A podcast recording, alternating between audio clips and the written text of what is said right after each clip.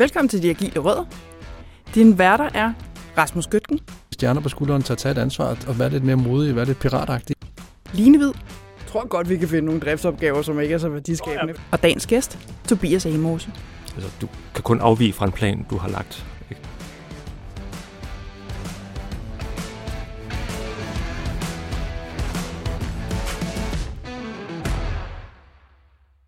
Godt nytår, Line. Eller, det måske være lidt for sent til at sige godt nytår. Jeg tror, her hvor vi står i studiet, kan vi godt slippe afsted med det, men når episoden går ud, tror jeg, det bliver lidt mærkeligt. ja, så er det så i hvert fald. Men på den anden side, vi står i starten af januar, og vi skal til at optage. Det skal vi efter en god lang juleferie, as Oh, yes. always. Oh yes. Og du har inviteret en gæst med? Det har jeg, ja, Mm. og han har faktisk stået længe på vores liste, Ja. øh, fordi jeg har haft kontakt til ham længe, og han har også anbefalet på gæster. Og nu bliver det spændende. Ja, det gør det jo. Altså, altså, nu skal vi have Tobias ind, og det er lidt sjovt, fordi jeg troede egentlig lidt, at det, vi skulle tale med Tobias om, ville blive noget med agilt uden for, øh, for IT, og måske Mhm. noget om ledelse. Det tror jeg også, vi kommer ind på. Okay.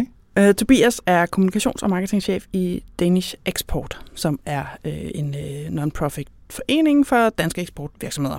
Okay. Og han har sådan set, altså han har en, altså, IT, nu laver lidt godsøjne, altså man kan IT fra øh, IT-universitetet, så han har en IT-uddannelse. Ja. Men altså, han har primært arbejdet med dig- digital kommunikation og marketing. Men han støtter sig på et tidspunkt også på det agile manifest, og opdagede, at det er jo egentlig sådan meget sådan, jeg arbejder. Mm. Så han har det der agile mindset. Fedt. Ja. Fedt. Så det er jo ligesom, det jeg tænkte, "Nå, det er nok det, vi skal snakke om. Og så har, altså som altid, har forinterview med ham. Mm. Og så kunne jeg godt høre, at han blev bare ved med at tale om værdiskabelse. Bare sådan ord, der blev ved med at poppe op. Og også noget med deskalering. Øh, altså underforstået, altså lad os nu skrue ned. Okay, Og det var sådan, hmm, det er spændende. in- interesting. Og så, og så spørger jeg, spurgte jeg ham også, det gør jeg altid. Er der eller andet også, du gerne sådan særligt vil tale om? Og så var det det der, han havde en kæphest. Værdiskabelse. Altså, altså, værdiskabelse er måske også sådan lidt et fint ord, men altså basalt set at levere værdi og fokus på værdi, og i forhold til deskaleren, ikke at være bange for at skære noget fra. Og der var sådan et, det vil vi rigtig gerne snakke om. Ah, det vil vi gerne. Det vil vi gerne. At, arbejder de ud for nogle agile metoder, ved du det?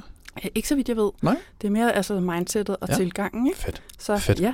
Og, øh, Jamen, det bliver super spændende, altså, fordi det er jo lidt det, der sker i øjeblikket. Jeg tror også, vi har snakket om det i andre sammenhæng. At der sker et eller andet på det agile marked. Vi skal måske tilbage til rødderne, vi skal måske tilbage til, til det agile manifest, som vi nu har prædiket, bare lige for at krabbe på skulderen de sidste øh, to-tre år. Men, men vi skal måske tilbage til tankegang omkring alle de her netop værdiskabelse, men samarbejdet, alle de ting, der nu ligger i, i manifestet. Så det er jo mega fedt, at der er måske andre, der har gjort det længere. Ja, og så synes jeg bare også, altså der er noget, det er altid sjovt det der at tage det ud fra konteksten, fordi vi har jo haft mange IT-folk, fordi det er det, det agile kom ud af i sin tid. Ja. Men vi har faktisk også for nylig fået spørgsmål. Vi var jo gæster i uh, Bettina Prys podcast. Mm. Hun har også været gæst hos os. Det er totalt øh, indspist nepotisme, det her. øhm, men der spurgte hun jo faktisk også, øh, Nå, hvordan, hvordan kan man bruge det uden for IT? Hvor vi var sådan, det kan man nemt, fordi det handler om altså, komplekse opgaver med mange ubekendte. Ja. Så synes jeg bare, det er fedt, at vi har haft nogle enkelte gæster. Vores allerførste gæst, Andreas, arbejdede faktisk også uden for IT og brugte agile metoder. Ja, præcis. Altså, så man kan jo godt, og det er interessant. Øh, og så synes jeg bare, det var så fedt. Altså, fordi... Åh, hvor synes jeg også generelt, at det ikke kun inden for det agile, men det kan blive så oplæst nogle gange, alt det der, vi skal levere, og, mm, altså, og mere vil have mere, hvor det bare sådan, skulle vi ikke prøve at komme ind til kernen og finde ud af, hvad er det, der ligesom leverer noget værdi? Jamen helt enig, helt enig. Og der står jo også i det agile manifest, simplicity, the art of maximizing the amount of work not done is essential. Så prøv nu at høre. Det, jeg glæder mig allerede til at snakke med Tobias. Det var en meget smukt citat. Ja, var det ikke det? Jamen, det, det er også et af de, mine yndlings. Ja, ja, det er fandme godt, ja. Jamen, øh, så må jeg vel hellere løbe ud og hente. Ja, for sådan. Skynd dig, skynd dig. Velkommen, Tobias. Tak. Og tak, fordi du er kommet hele vejen fra Aarhus. Det er dejligt. Tak fordi jeg måtte komme. Vil du ikke starte med at introducere dig selv? Jo, meget gerne. Jeg hedder Tobias Emose og er Head of Marketing and Communication i Danish Export, som er en non-profit forening for danske eksportvirksomheder. Og det er lidt pudsigt ved dig, i forhold i hvert fald til, at vi hedder de agile rødder, det er, at du har jo ikke sådan en klassisk agil profil, men Nej. det er sådan alligevel... Min kollega spurgte også, hvad er det, du skal? Det lyder underligt. Kan du ikke lidt fortælle både, altså hvad er det, du laver, hvad er det din baggrund, og hvorfor er det agile alligevel noget, der på en eller anden måde står og blaffer et sted? Jo, meget gerne. Øh, altså kort sagt, så har jeg jo arbejdet med kommunikation og marketing øh, altid fra snart sagt samtlige angrebsvinkler øh, i NGO'er og i virksomheder og på bureau og øh, startups og hvad har vi. Og øh, blandt andet øh, har jeg arbejdet med kommunikation og marketing i en agil konsulentvirksomhed. eller en konsulentvirksomhed, der arbejdede med Agile. Og det var faktisk første gang, jeg stødte ind i det, øh, sådan som, som begreb.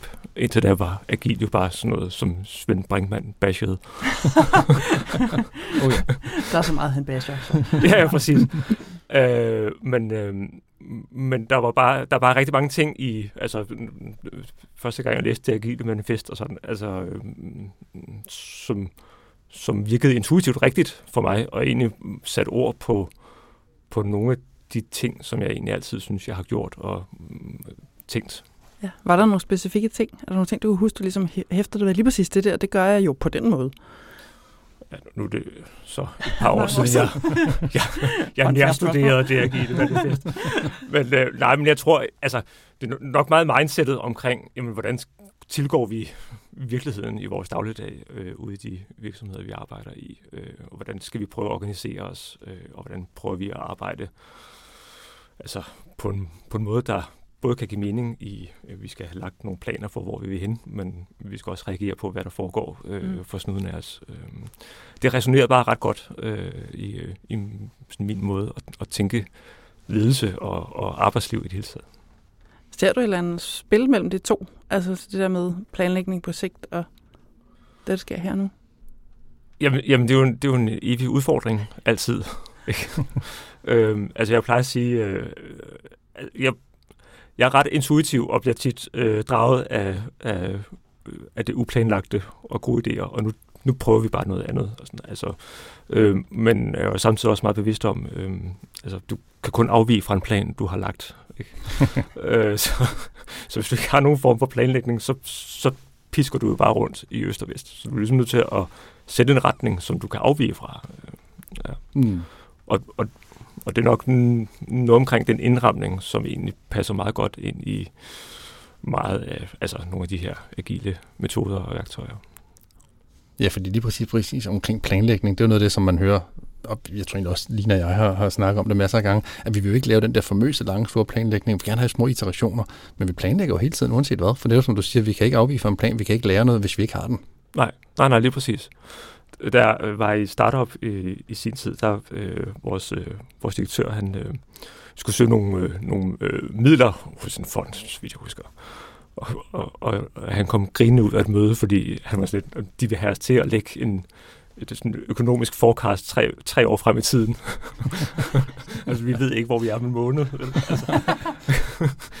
og så det, han fandt øh, trokkortene? ja, ja, lige præcis. Ja, ja, lige præcis. Ja. Øh, men, men, men det rammer jo egentlig også, det er jo sådan et meget konkret eksempel på netop det der skisma med, øh, altså, hvor langt kan vi egentlig planlægge frem i tiden, ikke? Og nogle ting kan vi jo godt planlægge relativt frem, øh, eller relativt langt frem. Øh, og ikke andet, så kan vi planlægge en intention om nogle ting relativt langt frem i tiden. Øh, men jeg tror, øh, som udgangspunkt, så, så det jeg personligt har bedst erfaring med, det er egentlig det her med at få formuleret en retning, altså som man ligesom får sagt, okay, hvor er det, vi gerne vil hen af? Og så derfra så egentlig øh, ikke dag til dag, men i hvert fald nærmest uge til uge forholde sig til, hvad kommer der ind. Også fordi altså, i enhver virksomhed, så sker der en masse ting, og en ting er alt, hvad der foregår, især når man arbejder med kommunikation ude, ude i verden, som man bliver nødt til at forholde sig til. Øh, der kommer nye politiske forslag, som man skal reagere på, og hvad ved jeg.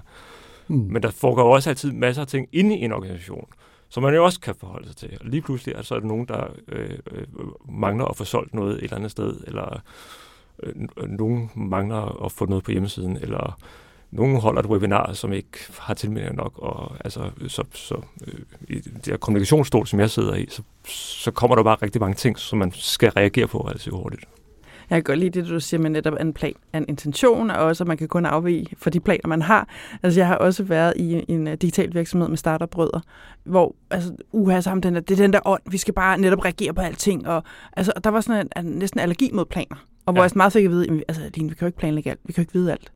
Nej, nej, men altså hvem i alverden er det, der har fortalt dig, at en plan er et diktat? Altså, vi har ja, ja, gjort netop for at have en idé om, hvordan vi kommer hen et sted, og når verden så ændrer sig, så ændrer vi planen. Ja. Men altså, det, det, der var lige noget, man skulle kæmpe med der. Ja. I en grad så inden man skulle blogindlæg om det, faktisk var sådan helt ærligt. ja. men det er nok bare sådan en klassisk øh, sådan startup-vibe, ikke? Præcis. Vi skal bare erobre, og så skal man altså...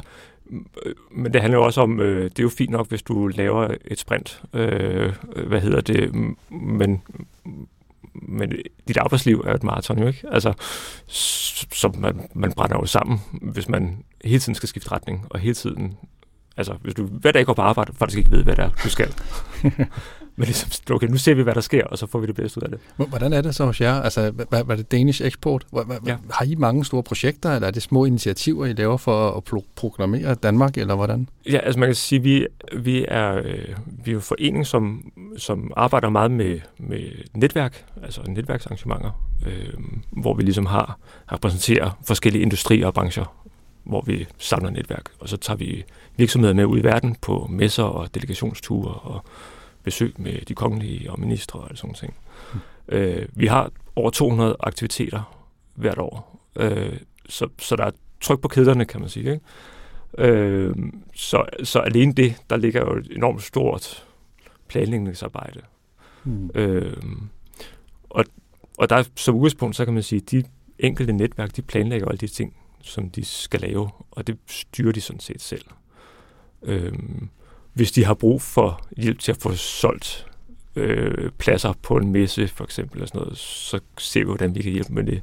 Men som udgangspunkt, så vores rolle i vores kommunikation- og marketingafdeling er mere sådan den brede klinge og promovering af Danish eksport, øh, og, og ligesom promovering af de aktiviteter, vi laver på tværs. Øh, vi har to årlige eksportkonferencer, for eksempel.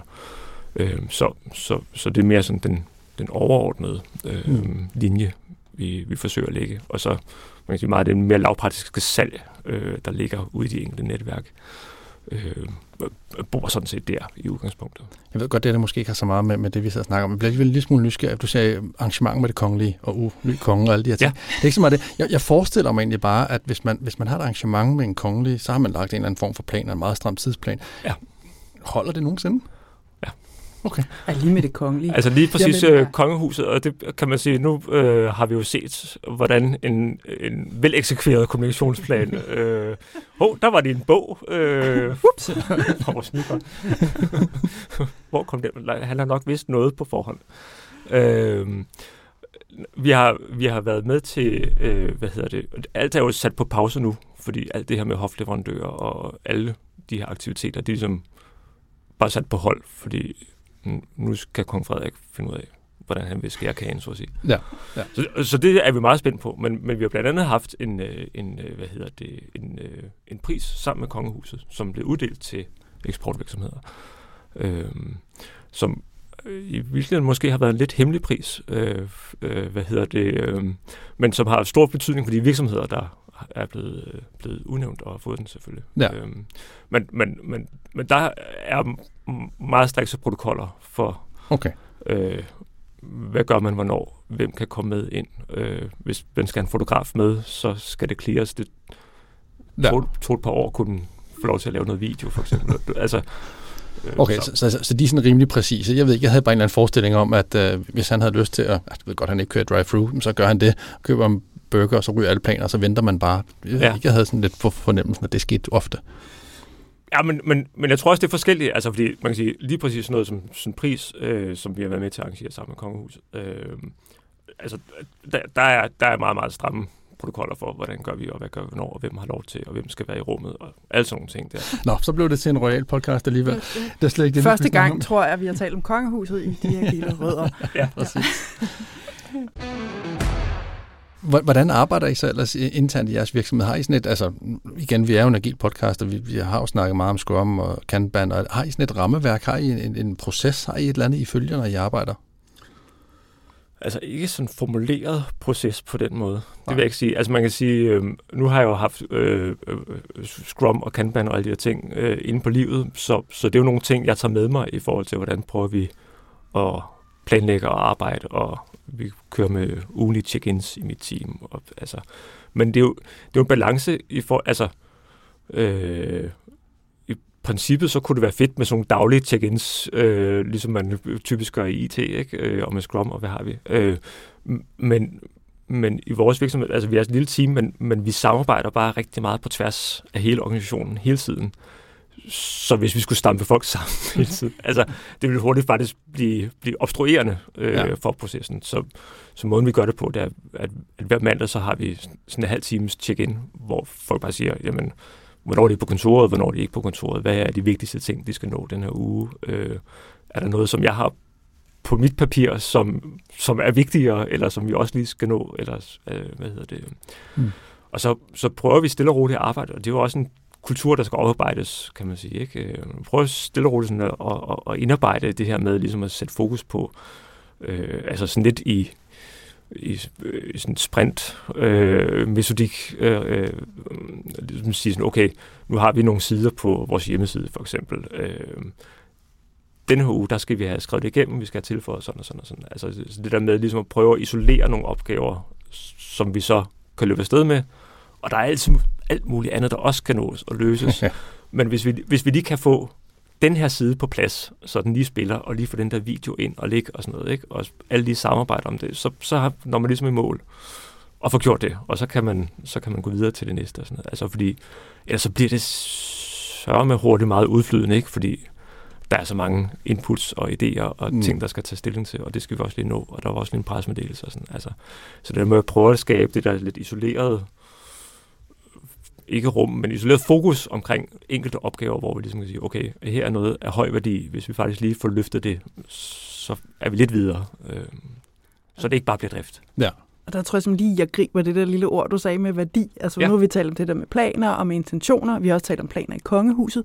øh, også i forhold til, hvad der så sker ude i verden.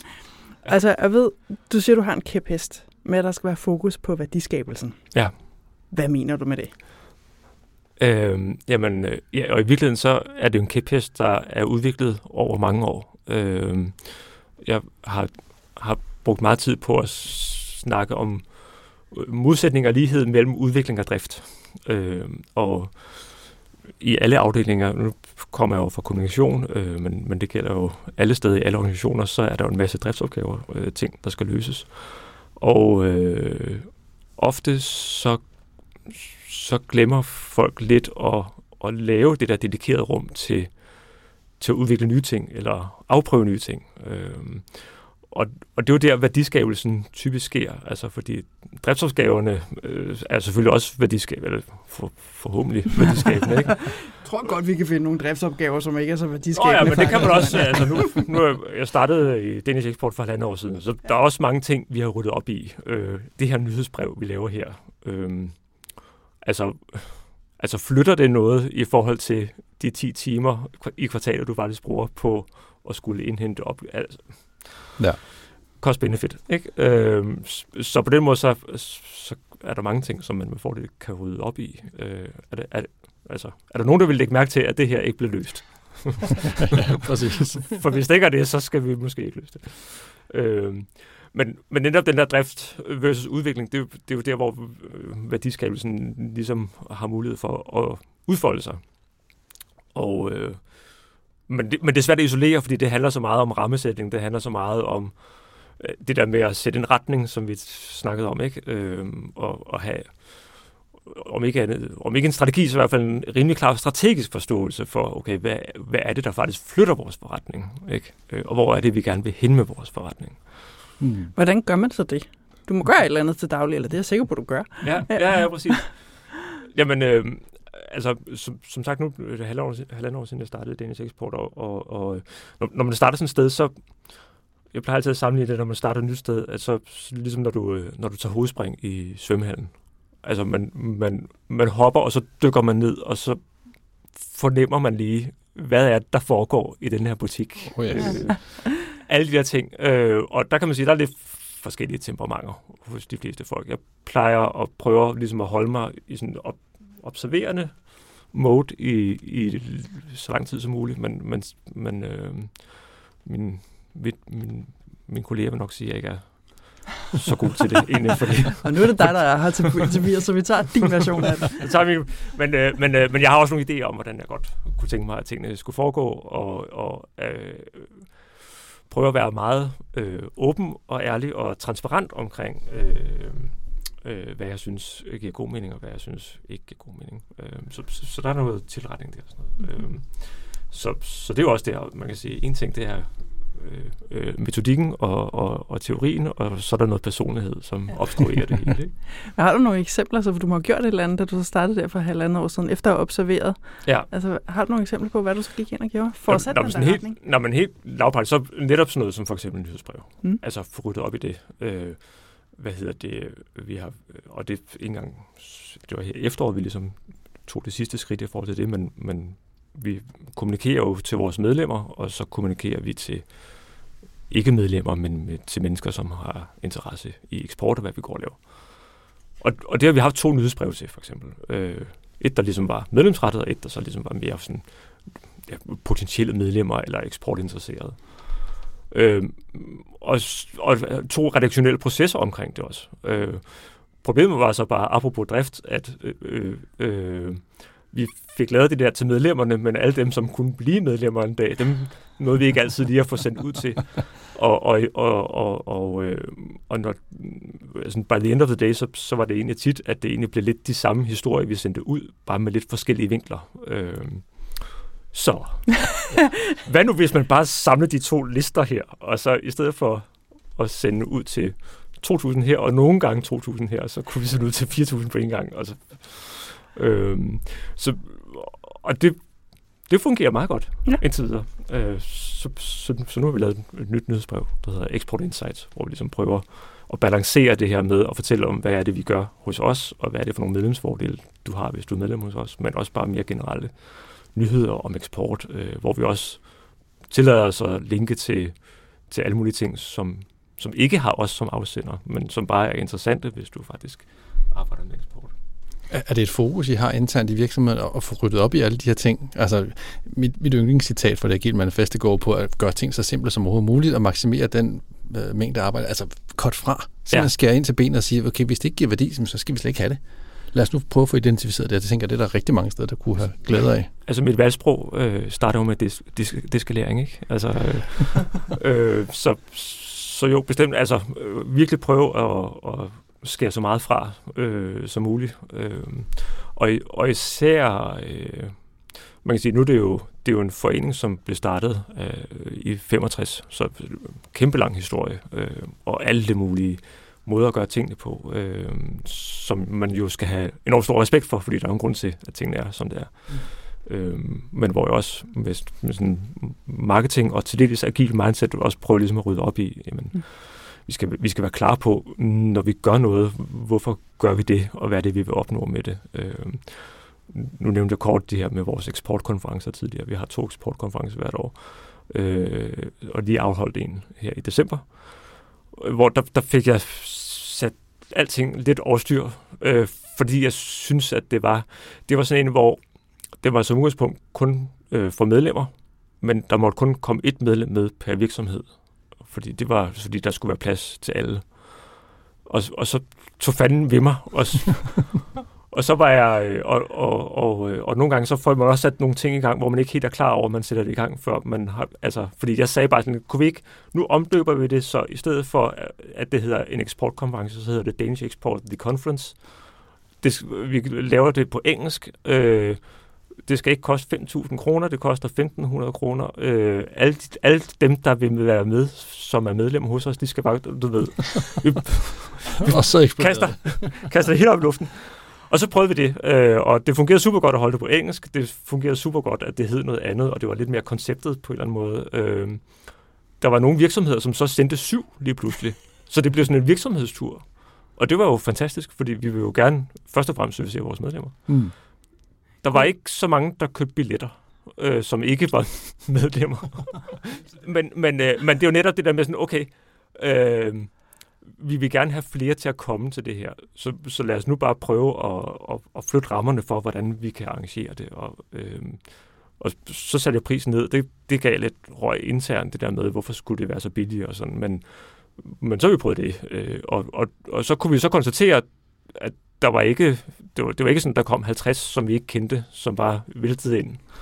så det var ikke prisen, der øh, er afgørende for, om du deltager eller ikke deltager på den konference, vi afholder. Øh, Men, men det er jo super fedt, jeg undskyld enig, men, men det er jo super fedt, at, at, det med, som du siger, I eksperimenterer, I prøver nogle ting, og siger, hvad, hvad sker der, hvis vi gør sådan og sådan og sådan, ja. hvis vi skruer på de parametre, hvad sker der så? Det, det savner simpelthen så meget andre, mulige andre steder, ja. at der er nogen, der ligesom med stjerner på skulderen tager tage et ansvar og være lidt mere modige, være lidt piratagtige og sige, nu, nu prøver vi altså at gøre sådan her. Ja. Lad, lad os se, hvad konsekvensen er det. Måske er det mega fedt, måske fejler det, men så lærer vi det, så gør vi selvfølgelig ikke den fejl igen. Ja, ja, ja præcis. Ja, fordi I tester det også på jeres brugere, så finder I ud hvad, hvad er værdi for dem.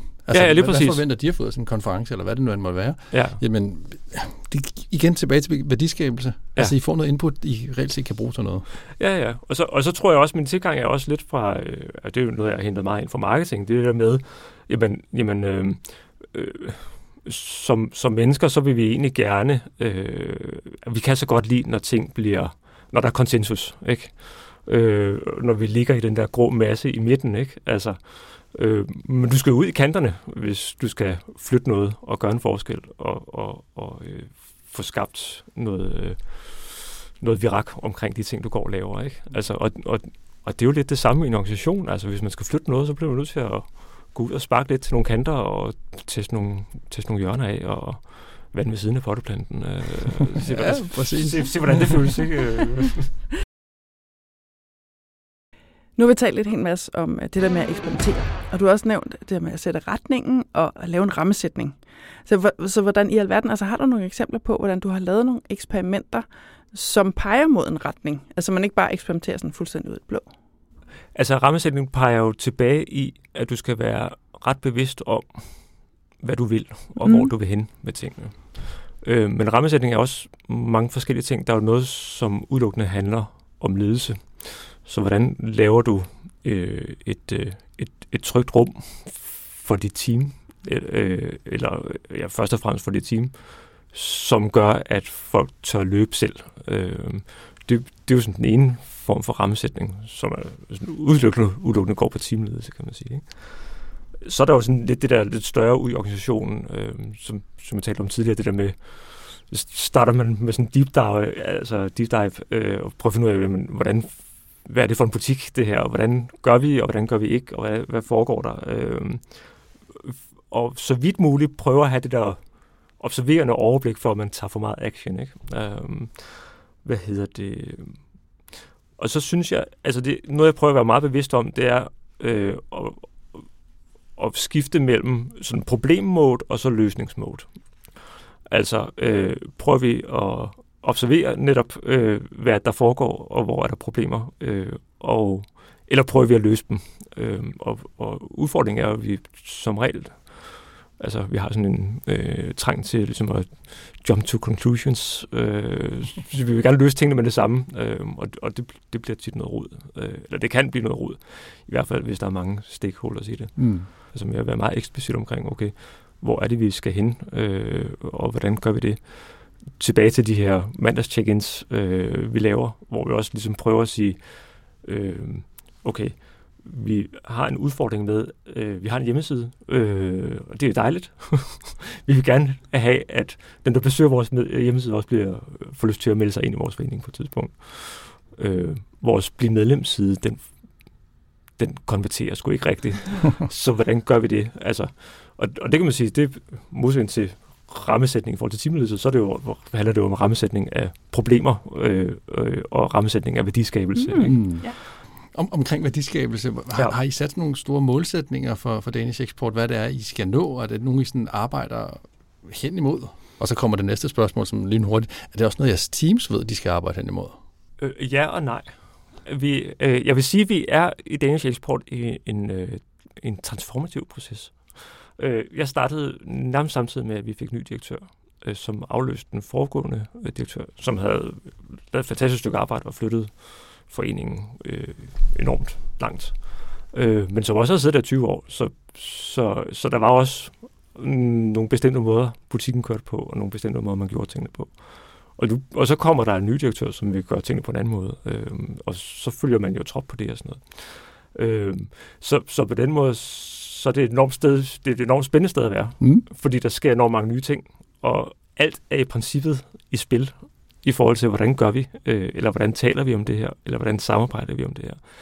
Så der er jo uendelige muligheder for os at sætte aftryk i forhold til samarbejde, i forhold til strategisk retning i forhold til den der sådan daglige fokus på værdiskabelse, og hvordan arbejder vi med ting. Og noget af det, jeg har meget fokus på, det er netop sådan noget, den her konference for eksempel, som lidt var sådan en, ja, så arrangerer vi en konference. Og, sådan. og jeg var bare sådan, jamen det er jo, det er jo, det er jo guld, der ligger der. Altså det, det er sådan, men vi skal lige puste det af, altså vi, det skal lige konceptes på en eller anden måde, ikke? Øhm, og, og, øh, og, øh, og, og, og sådan er der en hel masse ting, øh, som ligesom begynder at pusse af. Øh, for ligesom, når man, når man laver så mange aktiviteter hvert år, så er der enormt stort fokus på ligesom at få, altså vi skal bare have det op at stå, og bum, bum, bum, og ud og videre, og folk tilmelder sig, og så og næste levende billede. Øh, øh, men, men det betyder også, man kan sige, og, og det er jo i virkeligheden en fordel, at, at der er enormt, øh, der, er, der er enormt stort, øh, stor, enormt stor parathed til øh, at skabe nye ting hele tiden. Mm. Og det er jo ikke alle steder, der kan prate det. Så, så det er jo fantastisk. Men udfordringen er jo så bare også, at nogle gange så laver vi faktisk nogle enormt fede ting, men, men dem, der laver det, øh, øh, så laver man den der kæmpe messe, og, og, men så er man også videre, eller sådan, ikke? Og så, eller man laver den der konference, eller man laver det der temamøde, eller man laver det der webinar, eller altså alle mulige aktiviteter, ikke? Øh, men det der med, okay, hvordan kan vi i virkeligheden begynde at iterere mere på det og forfine det, øh, når det er. Ja, og, og hvordan byder det sig ind til det overordnede mål? Nu ved jeg ikke, hvad det overordnede mål for Danish Export er, men, men jeg tænker, der er vel en eller anden, jeg har vel en eller anden retning, der er vel en eller anden strategisk, strategisk mål, som I går efter. Ja. Og alt, hvad I så laver initiativer, det skulle jo gerne bindes op imod det. Ja, lige præcis. Lige præcis. Og, og vores overordnede mål, det er jo at gøre det nemmere for danske virksomheder at eksportere mere. Øh, det er sådan helt grundlæggende. Ja. Og så har vi nogle indsatsområder, indsatsområder under det, som både handler om sådan, sådan, sådan direkte kontakt øh, med virksomhederne og spare med dem og hjælpe dem, øh, men som også, altså vi er begyndt at arbejde mere med et politisk ben, øh, og snakke med politikere og interesseorganisationer og, og lave alliancer rundt omkring øh, med, med andre organisationer, øh, men jo hele tiden med fokus på, at det skal være nemmere at eksportere mere. Øh, og, og, og til syvende og sidst, så handler det om, at, at det jo langt hen ad vejen øh, de danske eksportvirksomheder, der, der skaber vores velfærdssystem. Altså, fordi det er dem, der sørger for, at der kommer, kommer nye penge i kassen. Ikke? Øh. Men betyder det så også, at jeres, øh, jeres ugenlige mål eller jeres kvartalsmål, de ændrer sig ofte? Jamen, nu ser du ugenlige mål og kvartalsmål, og, og det er jo en meget specifik øh, ting at kaste på ja. Nå, men jeg, jeg husker det bare, som du sagde, at I mødtes en gang med for at se, hvad er det, vi skal nå i den her uge, og det kan ja. være, det er noget andet, vi skal nå i næste uge. Så, altså, så i min optik, så er det lidt ligesom, hvis vi snakker Scrum, og vi har sprint goals, altså det der, hvad vi skal nå i den her iteration, ja. så kan det være, det er noget andet, vi skal nå i næste iteration. Ja. Og spørgsmålet om det så egentlig bare ændrer sig ofte hos jer? Ja, ja men det, det vil jeg sige, altså, og man kan sige, udfordringen, når man sidder i sådan, sådan kommunikationsenden af en organisation, det er jo, at der, der, der er virkelig mange forskellige steder, hvor at man skal have gjort noget. Så skal vi, vi skal lige sørge for, at, at de her netværksledere øh, øh, får noget PR, så vi får positioneret dem. Vi skal også positionere vores direktør. Øh, vi, der vil vi gerne i børsen. Øh, her vil vi gerne i et watchmedie øh, så vil vi gerne jo have, have flere til at tilmelde sig vores arrangement og sådan. Altså, ja. så, så, så man kan sige, det er jo, det er jo sådan hoppen frem og tilbage hele tiden mellem nogle, nogle meget overordnede målsætninger, som jo er de store hjul, ikke? men jo så også, vi kunne godt tænke os, at der lige var 20 ekstra tilmeldinger til det der webinar om to uger. Hvad gør vi? Det er lidt sjovt. Jeg husker også, da vi snakkede sammen inden, Tobias, at øh, altså det med, at du kommer med kommunikationsbaggrunden og sidder i den øh, verden, og jeg har jo også en kommunikationsbaggrund, også været der. Og vi taler om, altså, at der er en forskel i det, når man laver produktudvikling og fokus på det, hvor jeg ved, vi har haft rigtig mange gæster, som skal fortælle os, om det glemmer man lidt brugerne. Mm. Og det er som om, der er et eller andet i kommunikationsnatur, at ja. man er tættere på brugerne. Og altså, altså, det lyder i hvert fald på mig, når du sidder altså, giver de her eksempler for, for hverdagen og forklarer, hvordan der, altså, der kommer bare meget mere ind udefra, end jeg oplever fra produktteam. Ja. Og nu er det måske lidt unfair, fordi du ikke har siddet med produktteam og stillet det spørgsmål. Men har du en fornemmelse af altså, at være mere i kontakt med altså, slutbrugeren i virkeligheden? Ja, det vil, det vil, ja. jeg, det vil jeg måske våge påstå. Ja.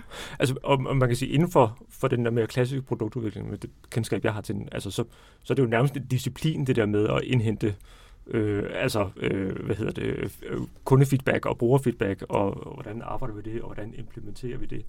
Altså, det får jeg jo hver gang vi poster noget på LinkedIn, øh, eller hver gang vi taler med en journalist. Øh, men, men er jo også meget bevidst omkring at være ret tæt kontakt med altså alle de her netværksled, vi har for vores enkelte industrinetværk øh, og branchenetværk. Fordi de er jo meget, meget tæt kontakt med en masse virksomheder. Så det der med at få en fornemmelse af, hvad rører sig der, og hvad er på spil der i de forskellige brancher. Og så, og så laver vi i øvrigt også, vi har noget, der hedder eksportbarometer, som, som er direktører i, i øh, danske eksportvirksomheder, hvor vi hver kvartal spørger, okay, hvad er deres forventninger til, til det næste kvartal i forhold til forretningen og i forhold til salg og sådan alle mulige forskellige parametre, som vi måler på hele tiden. Øhm, så på den måde så har vi, vi har nogle indbyggede sådan feedback loops øh, i forhold til faktisk at have, have en, en, en ret tæt forbindelse til, til vores målgruppe og til vores medlemmer. Og så har jeg også lyst til, det er et stykke tid siden, men du nævnte også altså, i forhold til det med rammesætning. Altså, mm. nu har vi talt om det der med, med retningen, og vi har også talt om at lave eksperimenter og sådan noget. Du nævnte også noget med at lave altså, rammesætning i forhold til teamet, og du nævnte noget med tryghed. Ja. Så er vi jo over i ledelseskassen. Øh, ja. Men kan du fortælle noget om, altså, hvad gør du så for at skabe tryghed i team, så der er plads til de her eksperimenter? Øh, der arbejder jeg, øh, altså jeg prøver at arbejde meget med transparens. øh, og, og sådan meget sådan, sådan ærlig og, og øh, med far for at lyde som noget, noget fra en kontaktannonce, så sådan ærlig og kærlig, ikke? Øh, øh, feedback, øh, hvad hedder det? Øh, altså, hvis man skal tage den rene ledelseshat på, så det, det mest fantastiske ved ledelse, det er jo at se mennesker flytte sig, øh, og, og, og se nogle potentialer og nogle, nogle ting, som de ikke gjorde før, men som de lige pludselig begynder at, at gøre, eller tage teten på, eller finde på. Eller, altså, så det der med at hele tiden prøve at gøde jorden for, og det, det starter jo, eller har, har, har en, øh, hvad hedder det, en, en snor tilbage i det der med eksperimenter. Altså prøve at gøde jorden for det der med, øh, den gode idé. Altså, det er ikke mig, der skal, skal bestemme, hvad vi skal lave. Det er den gode idé, der skal bestemme, hvad vi skal lave. Og, og det er værdiskabelsen, der skal bestemme, hvad vi skal lave. Øh, men, men selvfølgelig øh, vil jeg gerne sætte rammen for, øh, hvor skal vi hen, og hvad er det, vi skal lykkes med. Ikke? Øh, så, så helt lavpraktisk, så arbejder vi med, altså, øh, der, der er dels noget formelt som organisation. Vi har selvfølgelig de her årlige, vi har, jeg har mus-samtale senere i dag faktisk, øh, og, som man jo skal have, øh, men vi laver også, altså efter sommerferien har vi det, vi kalder minimus, øh, og så har vi den månedlige en til en med alle, med alle ansatte. Så på den måde, så, så ligger der, og det kan jo både være øh, noget, som bare er meget professionelt, hvor man snakker om opgaver, og hvordan disponerer vi, eller prioriterer vi lige det her, og du ved, prøver at, at skabe retningen for de opgaver, der skal løses, øh, men, men kan jo også være meget personligt, ikke? Øh, så det her med at dybest, øh, altså, det handler dybest set om at, at, at bruge hele sin person. Øh, så selvfølgelig har man, man har jo en, sådan en, en faglig ledelse, som jo handler om alt det faglige, og hvad er det for nogle opgaver, vi skal løse. Men, men, men der, hvor ledelse bliver spændende, det er jo også, når du sætter dig selv i spil. Øhm, og det betyder ikke, at du skal være privat, men det betyder, at du skal være personlig. Ikke? Øhm, og det, det, det prøver jeg at gøre en dyd af. I, det, I den udstrækning, at, at det bliver efterspurgt af, af, af, af dem, jeg leder for selvfølgelig. Du nævnte også altså det her med faglig ledelse. Øhm, og nu kan jeg høre på dig, at du får mange gode idéer. Der er ja. mange sjove ting, vi kan eksperimentere med derovre. Altså, der må være en balance der, du også skal finde, fordi du har fagligheden. Du kan vel gå ind og løse dine medarbejderes opgaver. Ja. Så hvordan i alverden balancerer du den med så ikke komme til at fortælle dem, hvad de skal gøre basalt set, men at give, give dem plads til at eksperimentere? Ja, og det er jo en kunst, øh, fordi jeg er også en, der har rimelig klare holdninger til, hvilket niveau jeg gerne vil have.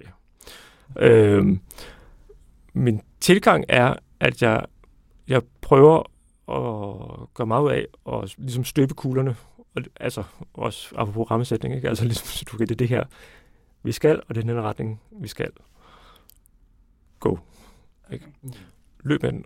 Og nogle gange, heldigvis ikke så tit, men nogle gange så er det nødvendigt for mig så ligesom at sige, det her, det er ikke godt nok. Mm. Det kan vi ikke offentliggøre.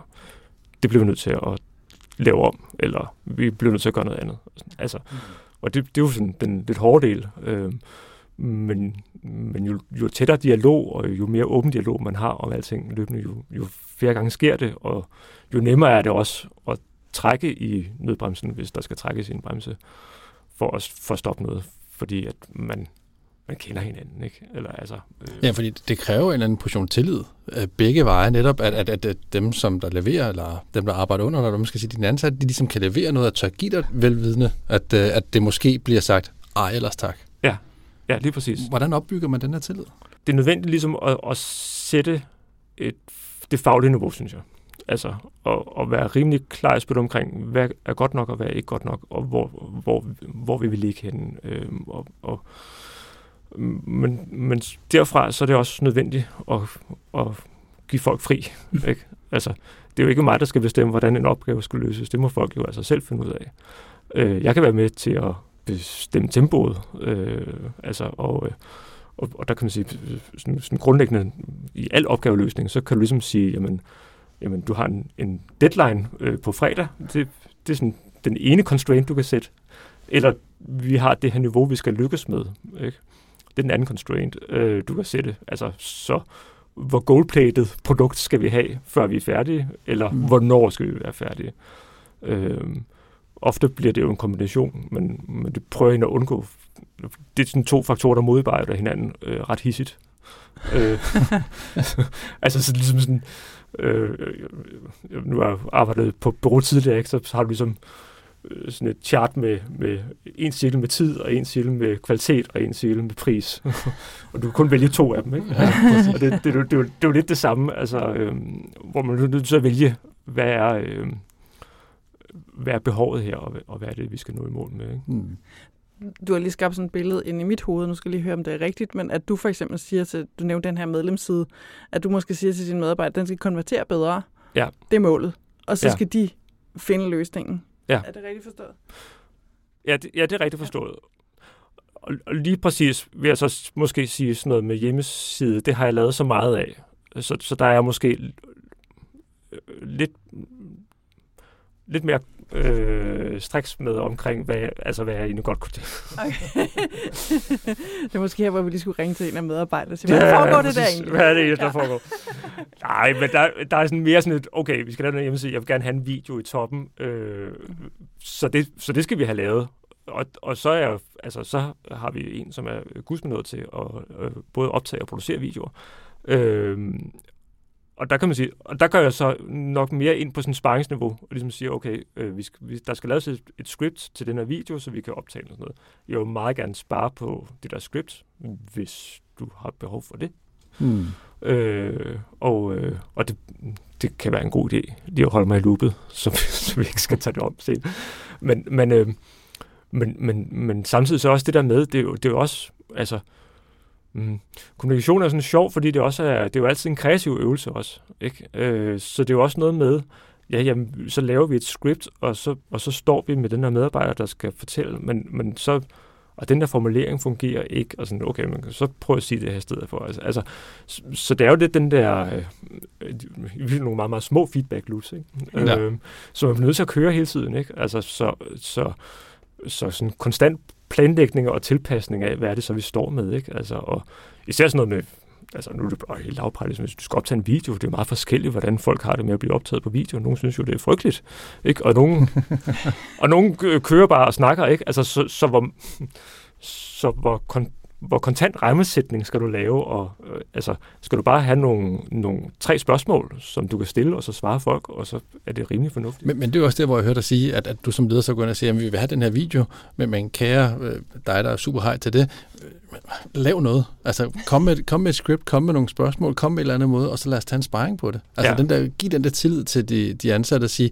jeg stoler faktisk på, at du kan lave et godt stykke arbejde. Ja, ja, lige og det er ikke, fordi jeg vil kontrollere dig, men jeg vil egentlig bare gerne spare dig, hvis du har brug for det, eller spare ja. med dig, hvis du har brug for det. Ja. Ja, og det, og det der, der vil sige, sådan, sådan, sådan, den generelle ledelsesting, det er jo bare at sætte folk så, så fri som muligt, ikke? og så er der sådan fagledelsen, som handler om os, og, og så for, at der er et niveau, øh, men handler det så også lige så meget om feedback? Altså, udover at du så åbenbart virkelig har nogle holdninger til sådan konverteringssider. Men, men altså... Om også, det, også til konverteringssider. Altså, og det handler om, altså, jeg tror, du har nævnt det flere gange, men det her med at give noget feedback, og som du siger, give sparring. Ja. Ja jamen, det, det prøver jeg egentlig at, at gøre så meget øh, som muligt. Øh, lige da jeg startede, så holdt vi egentlig en til en i teamet sådan ugenligt, fordi det synes jeg var fedest, men, men det blev lidt meget alligevel faktisk også, så nu er det en gang om måneden, og det, det er det, der kører hele organisationen, og det, det fungerer faktisk fint. Men også fordi vi, vi er bare i ret til dialog, når ja, vi sidder lige ved siden af hinanden. Ja. altså, så det er jo hver gang, der er nogen, der sidder med noget, så sådan et, ah, kan jeg lige få dig til at kigge på det her? Eller, altså, øhm, og der kan man sige, øh, min største udfordring Øh, der, det er jo så den klassiske lederudfordring. Det er sådan noget med møder og sådan noget. Det er en helt anden historie. Ja, og det er en anden podcast, tror jeg. Ja. Men faktisk lidt apropos det, for jeg så også tænkt mig noget af det, vi talte om i starten, som også var det, altså du nævnte den her balance mellem drift og udvikling. Ja. Og jeg tænkte, når I nu altså i virkeligheden har så mange, som du siger, bitte små feedback loop, altså konstant kreativitet og eksperimentering og lige lære, og der samtidig er noget, der skal driftes, og du beskrev også, hvor meget I er gang i, så hvor meget pres der på. Mm. Og jeg husker, du nævnte et eller andet med sådan, at gøre plads til udvikling. Ja. Altså, øh, Tobias, hvordan gør man det, når det hele ligesom bare brøler af? Altså, en, en, en, øh, en, en meget nøgtern tilgang til det, det er jo ligesom at prøve at sætte, sætte procenttal på. Ikke?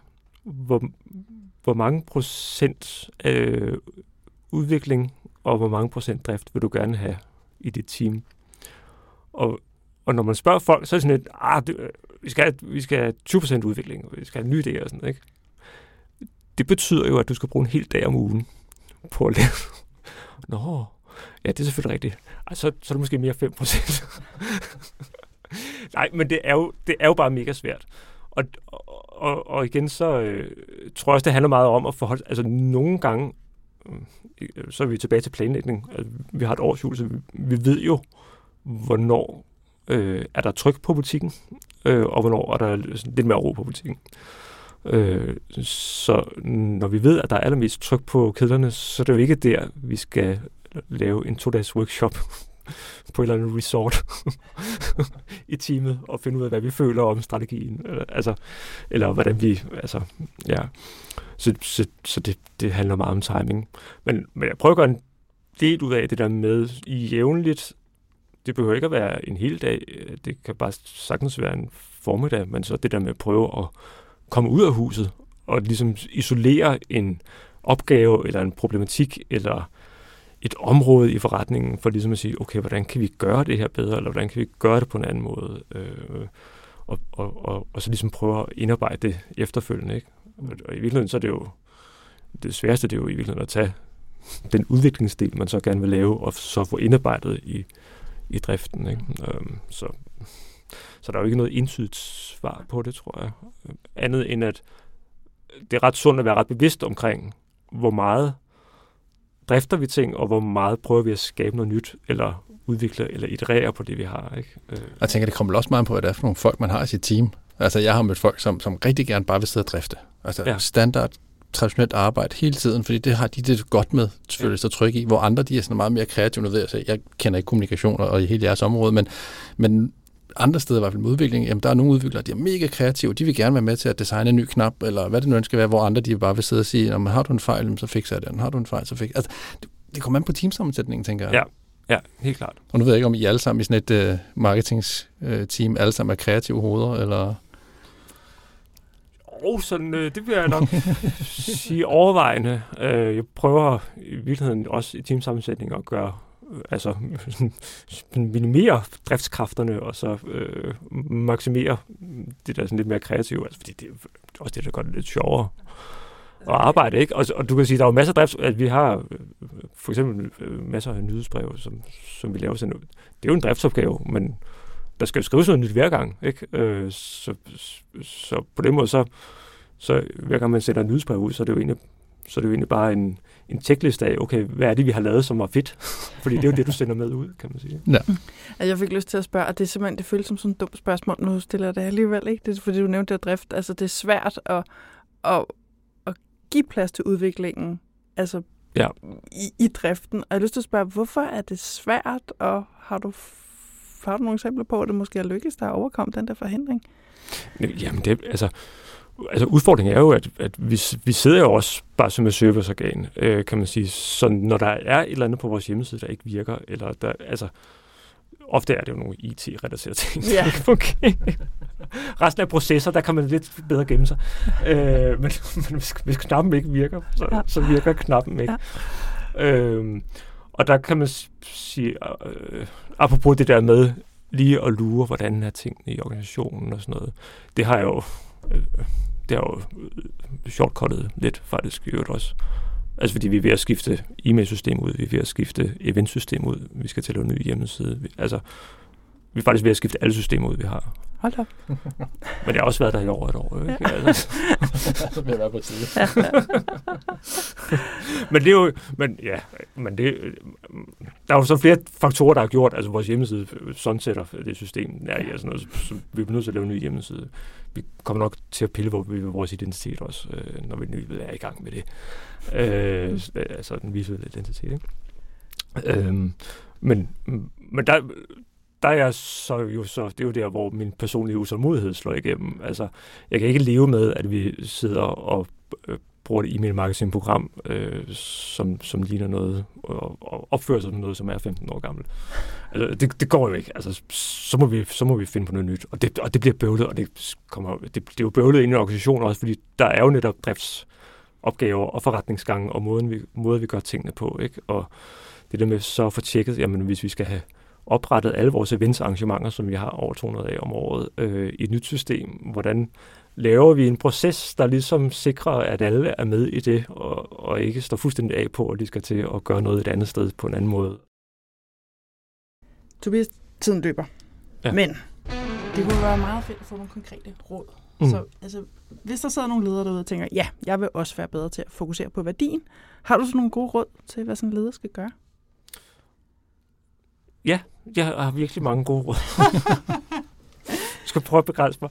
Øh, nej, jeg, jeg tror, det vigtigste for mig, det er egentlig øh, at have den der, øh, altså der, der er den sådan mere formelle ledelseskasket, og så er der den der faglige ledelse, som jo typisk hænger meget tæt sammen med, med teamledelse. Altså øh, øh, at være, være bevidst om, hvad gør du hvornår. Øhm, og især i forhold, altså der, hvor du kan skabe mest mulig værdi, det er jo ved at skabe nogle fede rammer for det team, du leder for.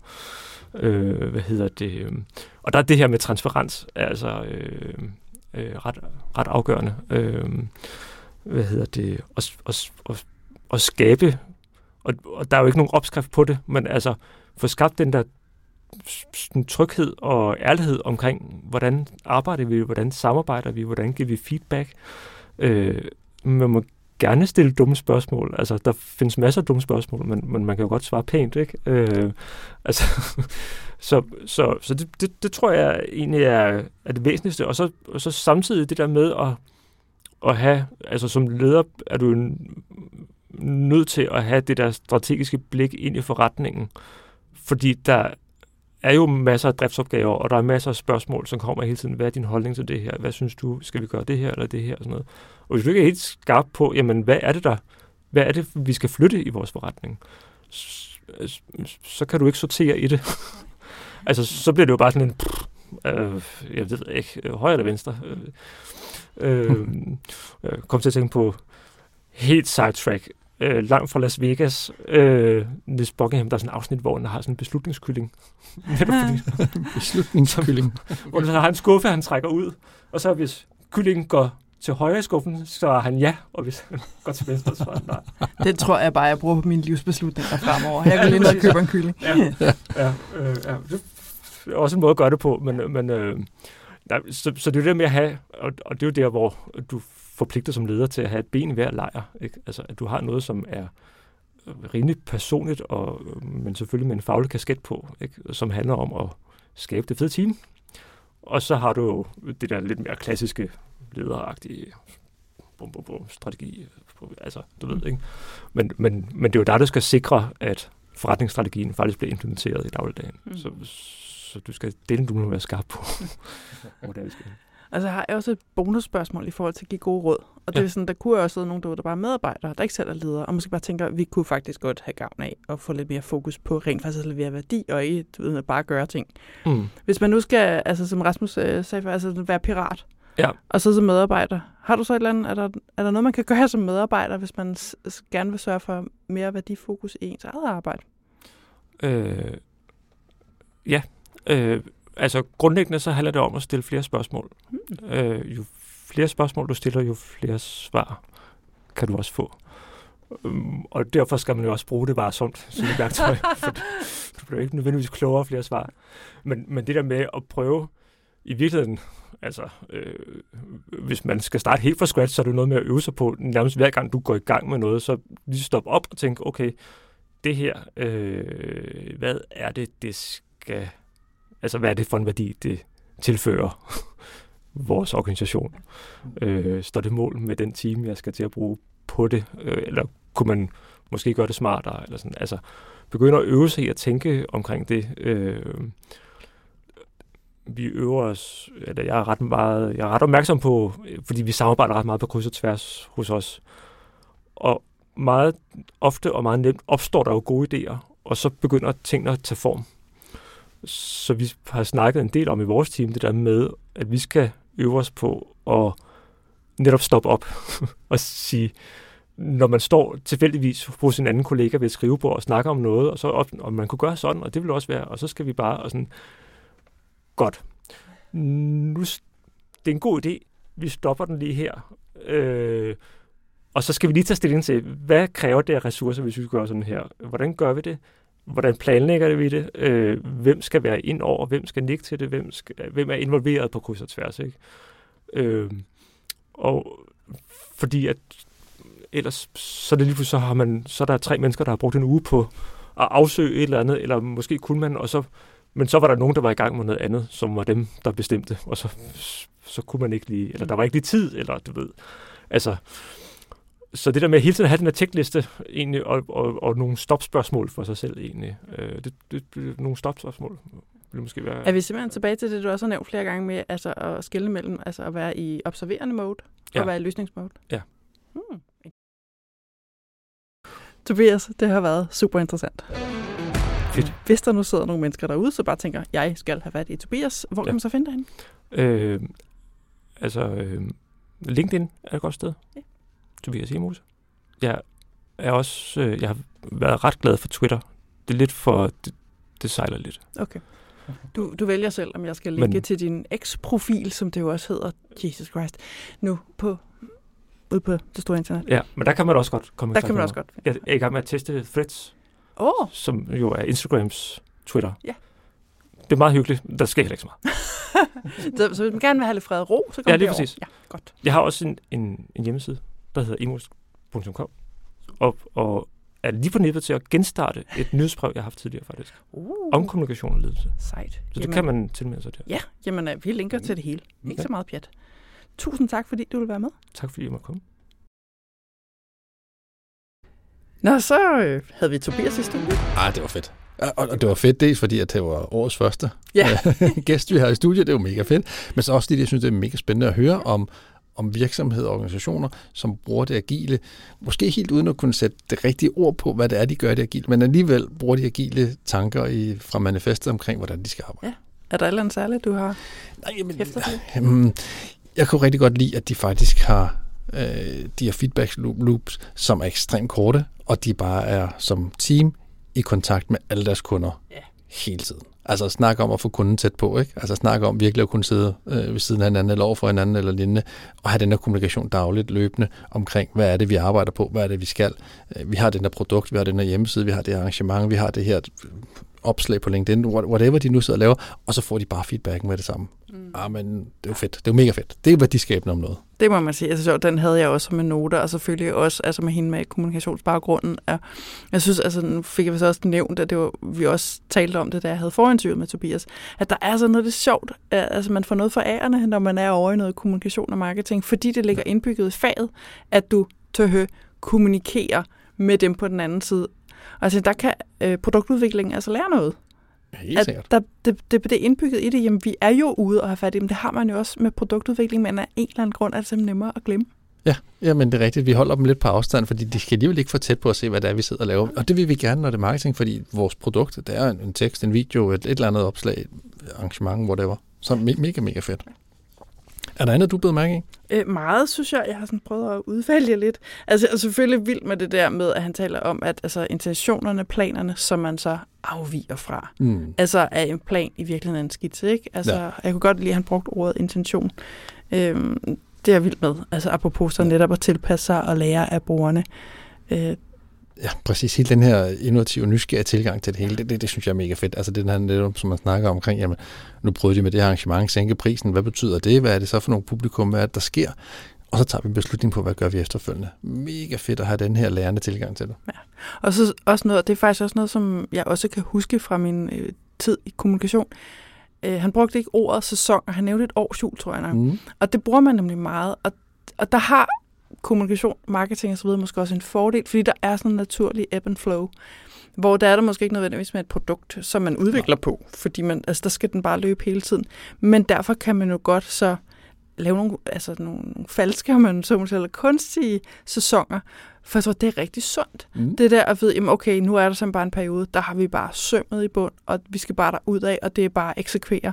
Men vi skal have de der pauser, hvor vi lige kan stoppe op, trække vejret, og så måske også gøre plads til at tænke nyt. Ja. Og det der sådan at tænke i sæsoner, det er rigtig fornuftigt. Også menneskeligt. Altså, så kan man bedre mm. være i det. Nu, nu kalder du det sæson. Jeg vil måske kalde det sådan noget product goals, eller sprint goals, ja. eller lignende. En eller anden form for at sige, jamen, er jeg er fuldstændig enig, øh, Line. det er bare med for at sige, man kunne sagtens sætte nogle mål op og sige, jamen i de her to måneder, der er det altså ren og skær drift, eller der er vi nødt til at stabilisere vores system, eller hvad det nu end kan være, så er det det, vi går efter. Så bagefter så kører vi en periode, hvor vi er innovative, eller hvad det nu kan være. Altså sørg for at have de her rammesætninger af det. Ja. I love it. Ja, og så øh, det, jeg er ret sikker på, at jeg har slået på det før, også for åben mikrofon. Det der med, at man i Scrum har kaldt det sprint. En- Et iteration af sprint. Ikke? Altså, altså, hvad tænker man, når man hører ordet sprint? Man tænker noget med at løbe helt vildt hurtigt. Ja. Og det skal vi så gøre igen og igen og igen. Altså, jeg bliver forpustet bare ved at tænke på det. med tanken. Ja. Altså, og derfor, det burde have heddet noget andet, og måske, altså, som siger, så er det måske også nemmere at tænke i, jamen sprint kan også godt være et få vejret igen, give plads til at tænke nogle nye tanker. Det kan et Mm. sprint jo også godt være. Det lyder bare ikke sådan, når vi kalder det sprint.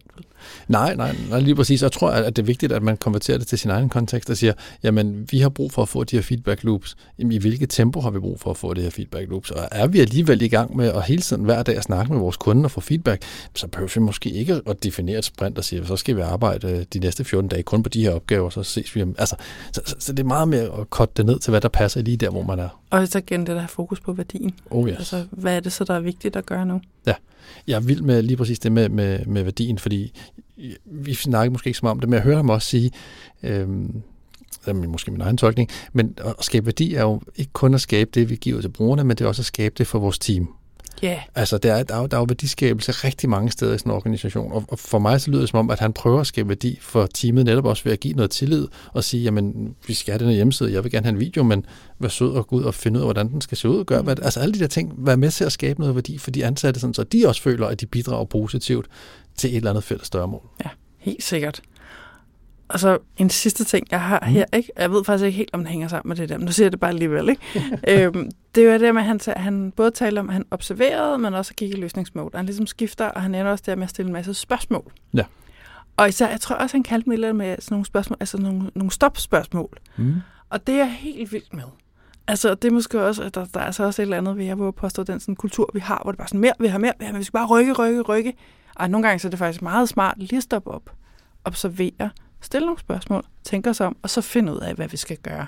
Og så noget af det, han så også nævnte, man kunne gøre, det var også at stoppe nogle ting. Ikke? Ja, altså, jo, og men- det er der rigtig mange, der kunne lære. Ja, men lige præcis, og jeg tror måske, det første spørgsmål, man skal stille sig selv, det er why. Hvorfor er det, vi vil gerne vil gøre det her? Hvorfor er det, vi har det her produkt? Hvorfor er det, vi nu skal i gang med at gøre det her, det her, det her eller det her? Hvad skaber det værdi? Hvorfor? Mm-hmm. Åh, Ja. Jeg er bare enig, Rasmus. Skal vi ikke bare stoppe den her, for jeg er så enig. Det var alt for denne gang. Du kan som altid skrive til os på hej eller smut ind på LinkedIn, hvor vi har en side, som du kan følge, og der kan du også skrive til os, hvis du skulle have lyst til det. Og så må du selvfølgelig også meget gerne dele podcasten og rate den i din podcast-app. Du kan finde os øh, og ordbogen, som vi stadig har, og selve podcasten inde på diagileråd.dk. Vi linker selvfølgelig til alt relevant i dagens episode, hvilket jo inkluderer alle de der utrolig mange links til Tobias. Du kan finde det hele i show notes. Jeg hedder Line Ved. Og jeg hedder Rasmus Gøtgen. Vi høres ved.